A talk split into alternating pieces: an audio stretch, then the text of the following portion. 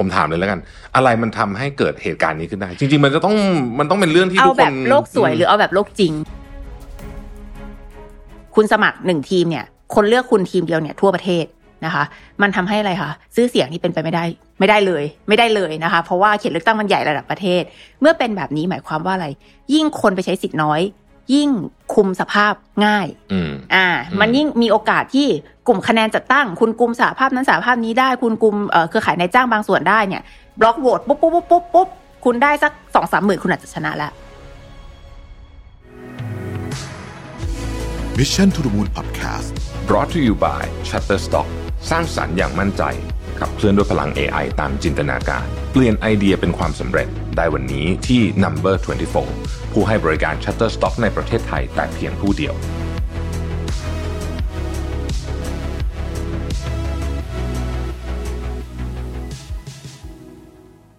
โลกที่หมุนไปข้างหน้าทุกวันนะครับแล้วก็เทคโนโลยีที่เปลี่ยนแปลงอย่างรวดเร็วอยู่ตลอดเวลาเนี่ยเราในฐานะคนทำธุรกิจเจ้าของกิจการที่ทำแบรนด์มาหลายปีเนี่ยเราจะต่อสู้แล้วก็อยู่กับการเปลี่ยนแปลงของกระแสโลกนี้ได้อย่างไรนะครับบางทีอาจจะถึงเวลาแล้วที่เราต้องคิดถึงเรื่องของการรีแบรนด์นะครับ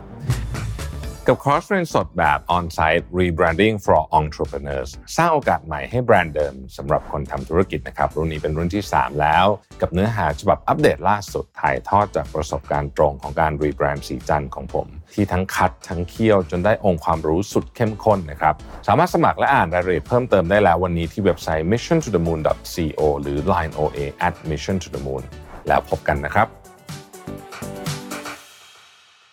ไม่ว่ายุคสมัยไหนนะครับการต่อสู้เพื่อสิทธิแรงงานอันเป็นธรรมเนี่ยก็ยังคงมีอยู่เรื่อยมานะฮะตั้งแต่นู่นน่ะยุคปฏิวัติอุตสาหกรรมนะครับจนกระทั่งถึงปัจจุบันผู้คนก็ยังให้ความสนใจว่าเรื่องของการคุ้มครองแรงงานเรื่องสิทธิแรงงานเนี่ยมันจะไปทางไหนนะครับมีประชาชนมากมายนะครับให้ความสนใจกับประเด็นนี้เรื่องของสิทธิแรงงานเรื่องสวัสดิการพนักงานนะครับที่พรรคการเมืองต่างๆก็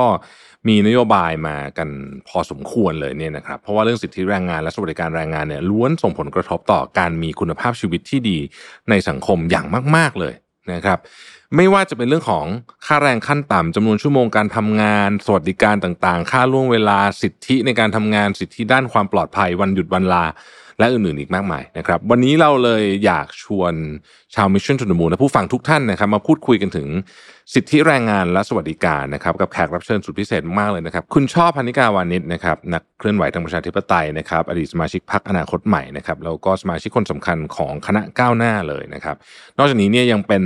ผู้นำคนที่พูดถึงเรื่องสิทธิแรงงานผลักดันเรื่องสิทธิแรงงานอยู่ในสื่อที่เราเห็นอยู่เสมอๆนะครับมาฟังความเห็นด้านสถานการณ์ปัจจุบันของสิทธิแรงงานในประเทศไทยกันนะครับรวมถึงจินตนาการด้วยว่าสิทธิแรงงานในอุดมคติที่เราอยากเห็นในประเทศไทยเนี่ยเป็นยังไงนะครับยินดีต้อนรับคุณช่อ พรรณิกาวานิชเข้าสู่รายการของเราอย่างเป็นทางการนะครับสวัสดีครับคุณช่อครับสวัสดีค่ะไม่ต้องแนะนำอะไรมากแล้วนะครับ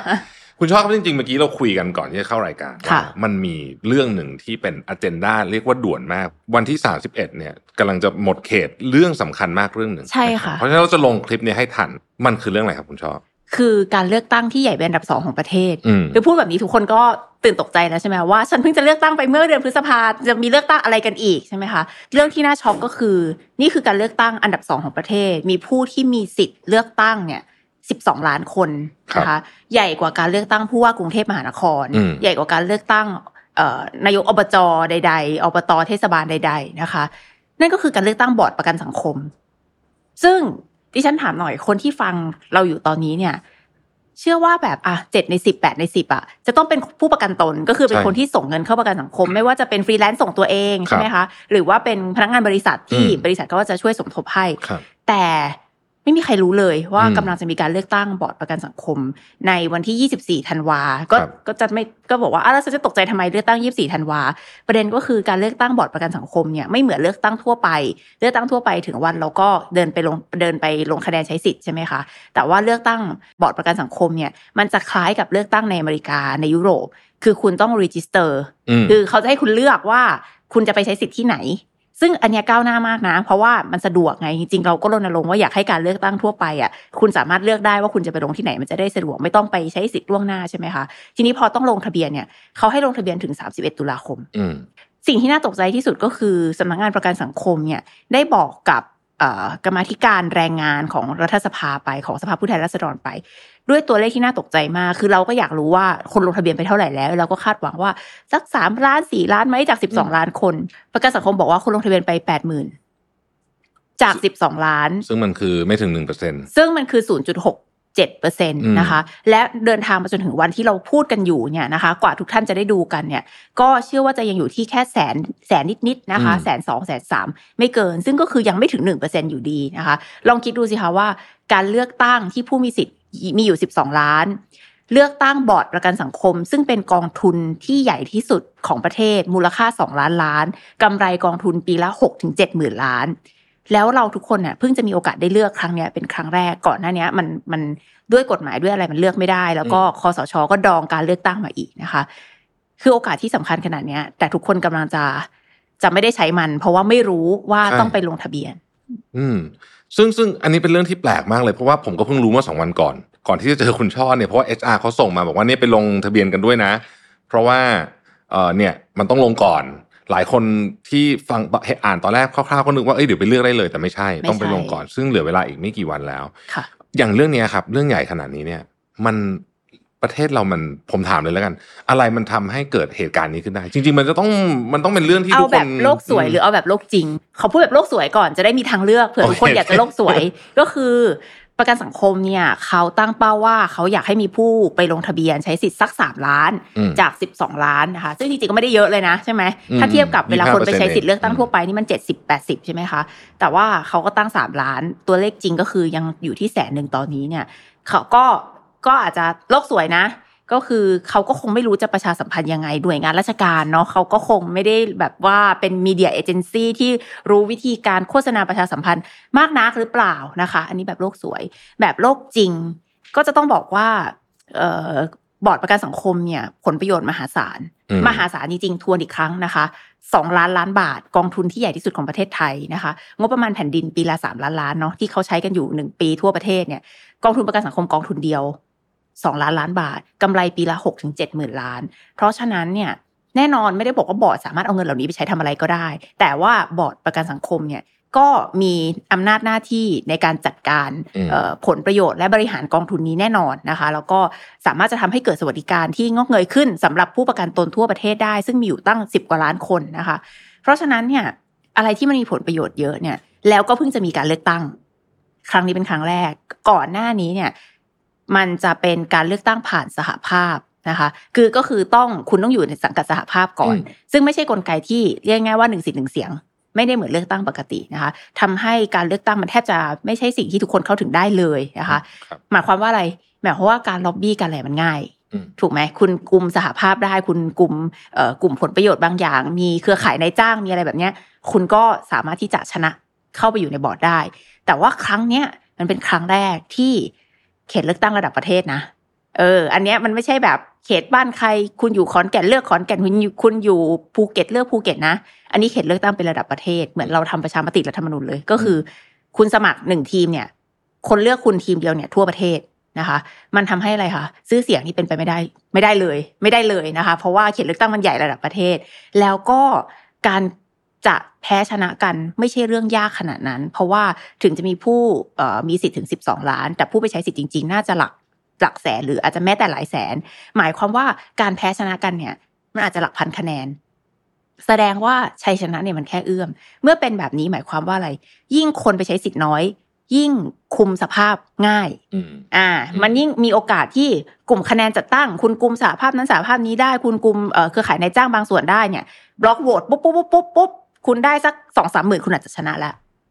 เพราะฉะนั้นเนี่ยมันก็มองโลกในแง่ร้ายนะคะก็คือยิ่งประชาสัมพันธ์มากให้มีผู้ใช้สิทธิ์มากยิ่งคุมสภาพแล้วก็คาดเดาผลเลือกตั้งได้ยากนะคะเพราะฉะนั้นเราในฐานะคนทำงานการเมืองแล้วต้องการส่งเสริมให้ประชาชนทุกคนใช้สิทธิ์ใช้เสียงของตัวเองอย่างเต็มที่นะคะโดยเฉพาะกลุ่มคนทำงานเนาะก็เลยอยากจะทำในสิ่งตรงกันข้ามก็คืออยากให้ทุกคนเนี่ยไปช่วยกันใช้สิทธิ์แล้วก็ใช้1เสียงของคุณน่ะเลือกคนที่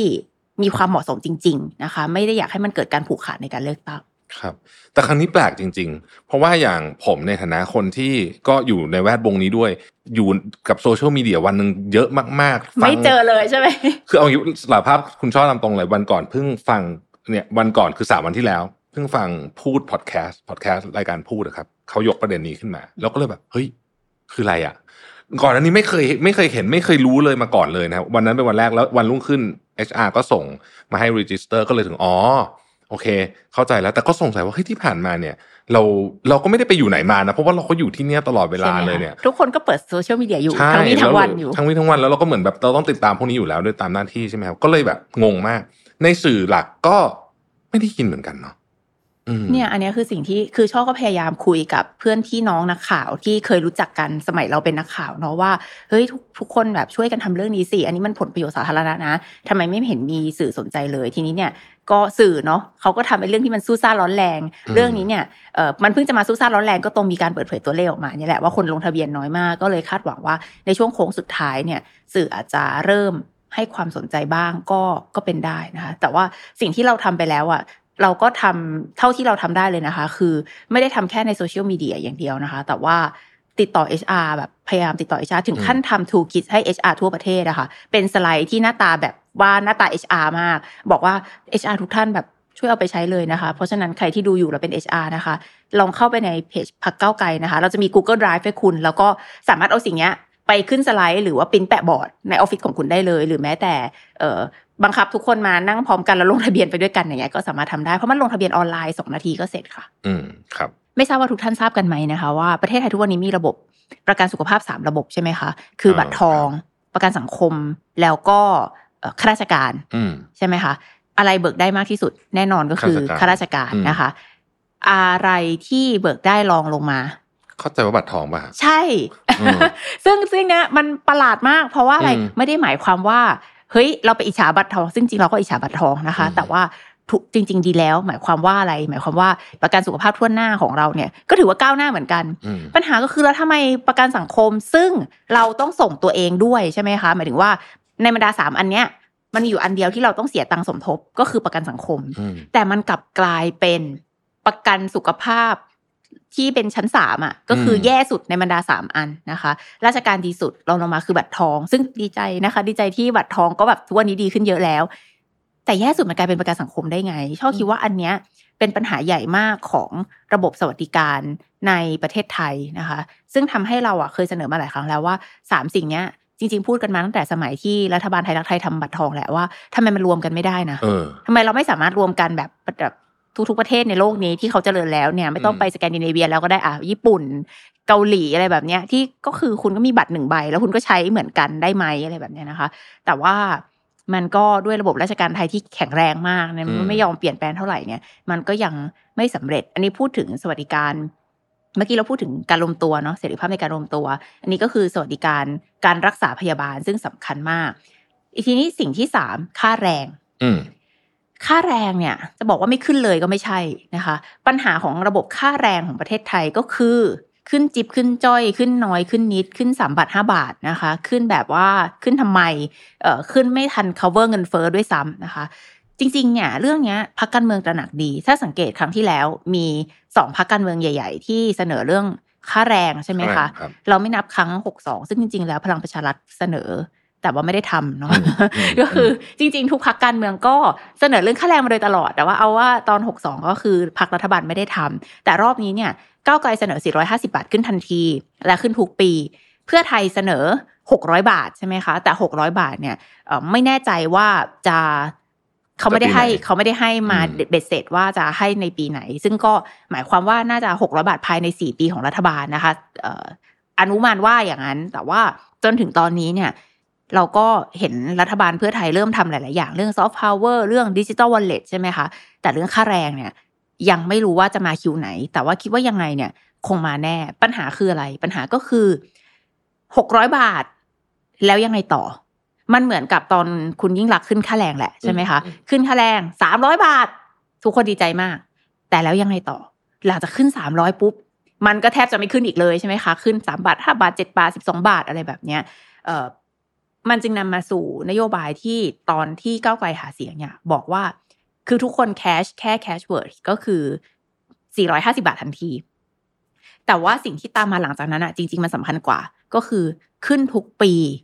ตามอัตราค่าครองชีพ และดอกผลทางเศรษฐกิจของประเทศซึ่งสิ่งนี้ช่อได้เคยคุยกับคนที่ทำนโยบายนะคะไม่ว่าจะเป็นคุณสิริกัญญาไม่ว่าจะเป็นอาจารย์ต้นวีรยุทธการชูฉัตรนะคะหลายๆท่านเนี่ยเห็นเรื่องนี้ตรงกันก็คือค่าแรงไม่ควรจะถูก take as นโยบายหาเสียงอันนี้แปลกมากที่พูดจากพรรคการเมืองที่หาเสียงด้วยนโยบายนี้ใช่ไหมคะแต่ในใจของคนคิดนโยบายเนี่ยคำนี้เลยคือเรื่องค่าแรงมันไม่ควรถูกใช้หาเสียงมันไม่ควรต้องมาเป็นคำสัญญาทุกการเลือกตั้งทุก4ปี3ปีว่าฉันจะขึ้นเท่านั้นเท่านี้นะค่าแรงควรจะเป็นสิ่งที่ขึ้นทุกปีตาม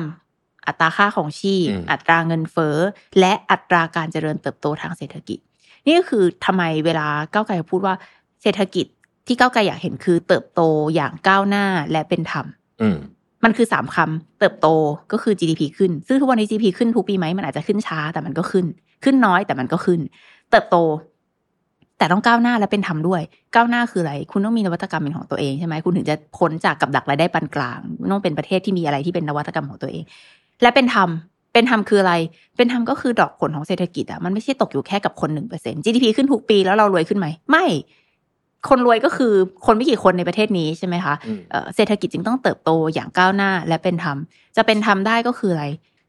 ค่าแรงเนี่ยมันควรจะขึ้นตามดอกผลความเจริญก้าวหน้าทางเศรษฐกิจของประเทศ plus เงินเฟ้อ plus อัตราค่าของชีพค่าน้ำค่าไฟค่าแก๊สค่าน้ำมันที่แพงขึ้นถูกไหมคะและมันจะได้จบสักทีกับการที่พรรคการเมืองต้องมานั่งโฆษณาหาเสียงว่าฉันจะให้600ฉันจะให้700ฉันจะให้800จะไม่ต้องมีใครมาเอาสิ่งนี้หาเสียงอีกต่อไปเพราะว่าค่าแรงจะถูกขึ้นทุกปีอย่างเป็นธรรมนั่นคือเป้าหมายสูงสุดซึ่งจริงๆมันก็ควรจะเป็นอย่างนั้นอยู่แล้วเพราะถ้าที่คุณชอบพูดมาเนี่ยเอาแค่สมมุติขึ้นเข้าเงินเฟ้อนี่ก็คือจริงไม่ขึ้นใช่จริงๆคือไม่ขึ้นจริงๆเธอจะลดด้วยเพราะว่าเงินมันเฟ้อเยอะช่วงนี้ใช่ฮะแล้วก็ในความเป็นจริงแล้วอ่ะคำว่าเงินเฟ้อที่เราพูดกันเนี่ยมันเป็นค่อนข้างจะเป็นเบสนะของอย่างอื่นส่วนใหญ่ขึ้นมากกว่าเงินเฟ้อที่ใช้ในชีวิตประจำวันส่วนใหญ่มันจะเป็นอย่างนั้นเพราะฉะนั้นประเด็นนี้เป็นประเด็นที่ผมว่าก็น่าหนักใจแต่ก็คงจะต้องต่อสู้กันต่อไปใช่ไหมฮะทีนี้ถ้าในสภาพที่เราใช้คำนี้ได้ไหมว่าถ้าเรามองดูภาพรวมๆเนี่ยแรงงานไทยถูกกดได้หลากหลายปัจจัยไม่ว่าจะเป็น voice ไม่ว่าจะเป็นเรื่องของค่าแรงเนี่ยทีนี้วิธีการออกจากตรงเนี้ยมันจะต้องไปยังไงครับรวมตัวมันไม่เคยมีสวัสดิการสิทธิเสรีภาพใดได้มาโดยการพนมมือเราร้องขอกราบแทบเท้าแล้วก็บอกว่าขอค่ะแล้วก็ได้รับมามันไม่มีนะคะมันต้องได้มาโดยการเรียกร้องต่อสู้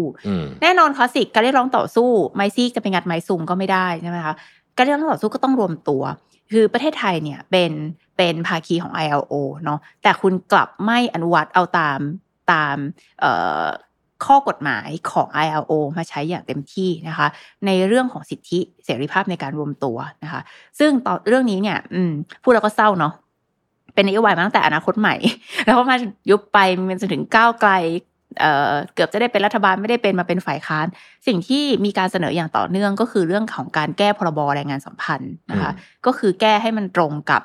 อนุสัญญา ILO 8798ก็คือสิทธิเสรีภาพในการรวมตัวพูดง่ายๆไม่ต้องจำไอ้ตัวเลขแล้วหรอกค่ะเอาไม่ต้องจำ ILO ด้วยก็ได้พูดง่ายๆก็คือทำให้การรวมตัวมันทำได้ในทุกอาชีพแค่นั้นเองนะคะอย่างที่บอกอ่ะข้าราชการหมอพยาบาลนะคะฟรีแลนซ์อาชีพใหม่ๆที่ไม่ได้ครอบคลุมโดยกฎหมายโบราณเดิมเนี่ยก็คือทุกอาชีพเนี่ยควรจะต้องรวมตัวได้แล้วก็ไม่ถูกกดดันโดยนายจ้างอันนี้มันคือจุดเริ่มต้นของทุกอย่างนะคะถ้าการรวมตัวเกิดไม่ได้การเรียกร้องต่อสู้ไม่มีมันก็จะไม่มีการเปลี่ยนแปลงเท่ายกตัวอย่างง่ายประเทศไทยคุณคิดว่าสิทธิลาคลอดที่คุณได้อยู่ทุกวันนี้ลอยมาไหมปี 2535-2536 แรงงานผู้หญิงนะคะท้องใส่ชุดคลุมท้องกรีดเลือดประท้วงอยู่ที่หน้าทำเนียบหน้ากระทรวงแรงงานการประท้วงดำเนินเป็นปีๆนะคะกว่าจะได้สิทธิลาคลอดนี้มานะคะซึ่งเรากำลังพยายามจะขยายมันให้เป็น180วันอยู่นะคะแต่ว่านี่คือตัวอย่างว่าในประเทศไทยแล้วถามว่าผู้หญิงเหล่านี้เนี่ยถ้าเขาเป็นพนักงาน1คนเนี่ยเขาจะไปกรีดเลือดประท้วง1คนมันก็คงไม่มีอะไรสำเร็จใช่ไหมคะแต่ว่าพวกเขาคือสหภาพแรงงาน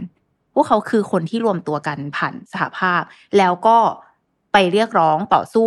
เป็นระยะเวลายาวนานต่อเนื่องมีคนเป็นหลายสิบเป็นผู้หญิงท้องใส่ชุดคลุมท้องไปแบบกรีดเลือดประท้วงอยู่ที่หน้าทำเนียบมันก็ impact ถูกไหมคะว่าเฮ้ยแบบเราไม่มีสิทธิ์ลาข้อจริงๆหรออะไรเงี้ยเราจะทำยังไงเนี่ยมันก็คือตัวอย่างว่าการรวมตัวคือขั้นต้นนะคะคือขั้นต้นแล้วก็ชอบคิดว่าสังคมอ่ะพูดแบบใจดีที่สุดสังคมในยุค6ตุลานะคะ19เนี่ยซึ่งมันก็ผ่านมาเท่าไหร่แล้วอ่ะ 50-60 ปีแล้วเนี่ยใช่มั้ยคะ50ปีในยุคนั้นภัยคุกคามคอมมิวนิสต์อะไรก็ว่าไปนะคะแน่นอนชอบไม่ได้บอกว่าชอบเห็นด้วยว่าคุณเห็นกระบวนการแรงงานเป็นภัยคุกคามแต่นั่นคือสังคมในยุคนั้นคือมันผ่านมาเกินครึ่งศตวรรษแล้วเนี่ยคุณตื่นจากสิ่งนั้นได้ยังสังคมยุคนี้ยังมีใครเห็นกระบวนการแรงงานเป็นภัยคุกคามสังคมอยู่มันไม่มีแล้วถูกไหมคือเวลาคุณพูดว่าคุณไปประชุมสหภาพยังมีใครมองว่าคุณเป็นแบบคนที่ทำผิดกฎหมายหรือเปล่ามันไม่มีแล้วถูกไหมคะการรวมตัวมันควรจะเป็นสิ่งที่เกิดขึ้นโดยธรรมชาติและถูกส่งเสริมโดยรัฐให้เกิดขึ้นได้แล้วนะคะแล้วก็คือมันมีหลายอาชีพนะที่คุณไม่คิดเลยว่ามันกดขี่แต่มันกดขี่เนี่ยชอบเพิ่งมารู้ตอนทำงานการเมืองเช่นหมอหมอนี่มันเป็นอาชีพที่แบบดูรวยดูนั่งแบบ first class ด้วยไม่ใช่ business class ดูมีเกียรติมีศักดิ์ศรีมากในสังคมไทยแต่จริงๆแล้วหมอโดยเฉพาะหมอจบใหม่ในโรงพยาบาลรัฐต่างจังหวัดนี่คือแรงงานที่ถูกกดขี่สุดๆทำงานขึ้นจนหมอเคยมาพูดกับช่อว่าหมอทำงานผิดพลาดจนทำคนไข้ตายอ่ะเพราะว่าหมอทำงานต่อเนื่องมาแล้วแบบ32ชั่วโมงโดยยังไม่ได้นอนมันก็ผิดพลาดใช่ไหมแล้วคนไข้ก็ตายแล้วสังคมไทยก็คือไม่กล้าฟ้องหมอมันก็เลยเป็นอย่างเงี้ยไปเรื่อยๆคำถามก็คือแต่หมออ่ะต้องมีชีวิตอยู่กับความผิดพลาดนั้นไปตลอดชีวิตก็คือทำคนไข้ตายหรืออาจจะไม่ถึงกับตายแต่มันก็คือผิดพลาดในการรักษาซึ่งมันก็คือความเจ็บป่วยของเขาใช่ไหมคะคือนี่มันคืออะไรสังคมไทยใช่ไหมหรือกองถ่ายพูดถึงสังคมโอ้ตอนนี้กำลังซอฟต์พาวเวอร์กันใช่ไหมคะโอ้สับเปลือนั่นนี่ถามว่าคุณเคยพูดถึงไหมคุณเคยรู้ไหมว่าแรงงานกองถ่ายคือหนึ่งในกลุ่มแรงงานที่ถูกกดขี่มากที่สุดกองถ่ายนี้เป็นไหมคะมีการกดขี่เกิดขึ้นไหมชิวครับชิวที่นี่ชิวนะคะแต่ว่าถ่ายหนังเนี่ยโลกของการถ่ายหนังถ่ายซีรีส์ก็ตามมันคืออีกโลกหนึ่งใช่มันคือมีแรงกดดันด้านเวลาเพราะว่าอะไรดาราหนึ่งคนให้คิวคุณเท่าไหร่คิวเขาเป็นเงินเป็นทองคุณได้มาเท่านี้คุณต้องกดถ่ายแม่งให้ได้มากที่สุดแล้วคนจัดไฟคนจัดแสงคนดูเสียงคนดูฉากต้องมาก่อนดารากี่ชั่วโมงเพื่อเสร็จทุกอย่างแล้วกลับหลังดารากี่ชั่วโมงเพื่อเก็บของถูกไหมคะเพราะฉะนั้นแรงงานกองถ่ายจึงเป็นแรงงานที่แม้แต่ผู้กำกับลองไปดูในประเทศไทยผู้กำกับกี่คนแล้วที่ตาย on duty อ่ะตายในเครื่องแบบอ่ะคือแบบว่านั่งตายคาโต๊ะทำงานนั่งคือตายในระหว่างถ่ายอยู่เพราะว่ามันเป็นอาชีพที่เครียดกดดันสูงทำงานยาวนานต่อเนื่องใช่ไหมคะเพราะคุณต้องแข่งกับเวลาในการเช่าสตูเวลาในการเช่าอุปกรณ์เวลาที่ดาราให้มาแล้วมันต้องกดให้จบแล้วก็ทุกคนก็เลยถูก abuse กันเป็นระบบแบบคือแรงงานกองถ่ายเป็นหนึ่งในแรงงานที่กดขี่แล้วก็เสียสุขภาพกายสุขภาพจิตอย่างรุนแรงมหาศาลโดยที่ไม่มีใครพูดถึงสิ่งนี้ถ้าไม่มีการรวมตัวเกิดขึ้นเอานี้ดีใจว่ามีการรวมตัวของสหภาพแรงงานกองถ่ายแล้วนะคะเช่นเดียวกับกลุ่มหมอเนี่ยก็เริ่มมีการพยายามรวมตัวกันแล้วนี่ก็คืออีกหนึ่งสเต็ปของการพยายามต่อสู้เพื่อสิทธิแรงงานของทุกๆอาชีพในประเทศไทยแต่มันยังเป็นขั้นต้นก็คงยังต้องการการร่วมมือร่วมใจก็แล้วก็ความสนใจจากภาครัฐอีกเยอะนะคะเวลาพูดถึงซอฟต์พาวเวอร์หรืออะไรแบบเนี้ยช่วยคิดถึงคนที่เขาอยู่ในกองถ่ายนั้นด้วยอะว่ามันกดขี่ขนาดไหนแล้วก็อยากจะมีหนังดีๆออกไปสู่โลกมากขึ้นเชิดหน้าชูตาชาวไทยมากขึ้นนะก็ต้องส่งเสริมให้อาชีพเหล่านี้มันเป็นอาชีพที่เป็นดีเซนต์จ็อบจริงๆมีเกียรติมีศักดิ์ศรีมีคุณภาพชีวิตที่ดีจริงๆครับ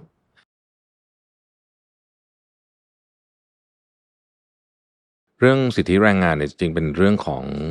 พวกเราทุกคนจริงๆนะครับเราได้รับผลกระทบกับเรื่องนี้ไม่ทางตรงก็ทางอ้อมนะครับแต่สิ่งที่ผมอยากจะเน้นในเทปนี้ซึ่งเราเหลือเวลาไม่มากจริงๆวันที่เทปนี้ออกเนี่ยก็คือขอให้ทุกคนที่มีสิทธิ์ในการคือทุกคนที่จ่ายเงินประกันสังคมมาว่าง่ายๆเนี่ยนะครับไปลงทะเบียนเลือกตั้งหน่อยเลือกตั้งครั้งนี้ใหญ่จริงๆผมเองก็เพิ่งรู้เรื่องนี้มาไม่กี่วันซึ่งเป็นอะไรที่ผมตกใจมากนะฮะเพราะมันใหญ่จริงๆเราจะทิ้งข้อมูลทั้งหมดในการลงทะเบียนเนี้ยไว้ให้ใน description ของEP นี้นะครับอยากทุกคนไปลงกันเหลือเวลาไม่กี่ชั่วโมงแล้วข้ามคือมันเดดไลน์31ตุลานะครับเพราะฉะนั้นเนี่ยก็อยากให้ทุกคนไปลงกันใครที่สามารถเป็นประชาสัมพันธ์ในที่บริษัทของคุณได้เนี่ยนะครับก็อยากให้เป็นประชาสัมพันธ์กันหน่อยอย่างน้อยเหลือวันนึงเราหวังว่าจะได้คนลงทะเบียนมาอีกสัก 3-4 แสนคนก็ยังจะช่วยนะครับในการที่จะกำหนดทิศทางของเงินที่พวกเราจ่ายกันทุกเดือนเนี่ยนะฮะว่าจะเป็นไปในทิศทางไหนนะครับก็ไปลงทะเบียนกันนะครับสำหรับ EP นี้ขอบคุณทุกท่านมากนะครับสวัสดีครับ Mission to the Moon Podcast Presented by Number 24ผู้ให้บริการ Shutterstock ในประเทศไทยแต่เพียงผู้เดียวให้การใช้งานลิขสิทธิ์เป็นเรื่องง่ายทุกการใช้งานสร้างสรรค์อย่างมั่นใจให้ Number 24 Shutterstock ตอบทุกการใช้งานคอนเทนต์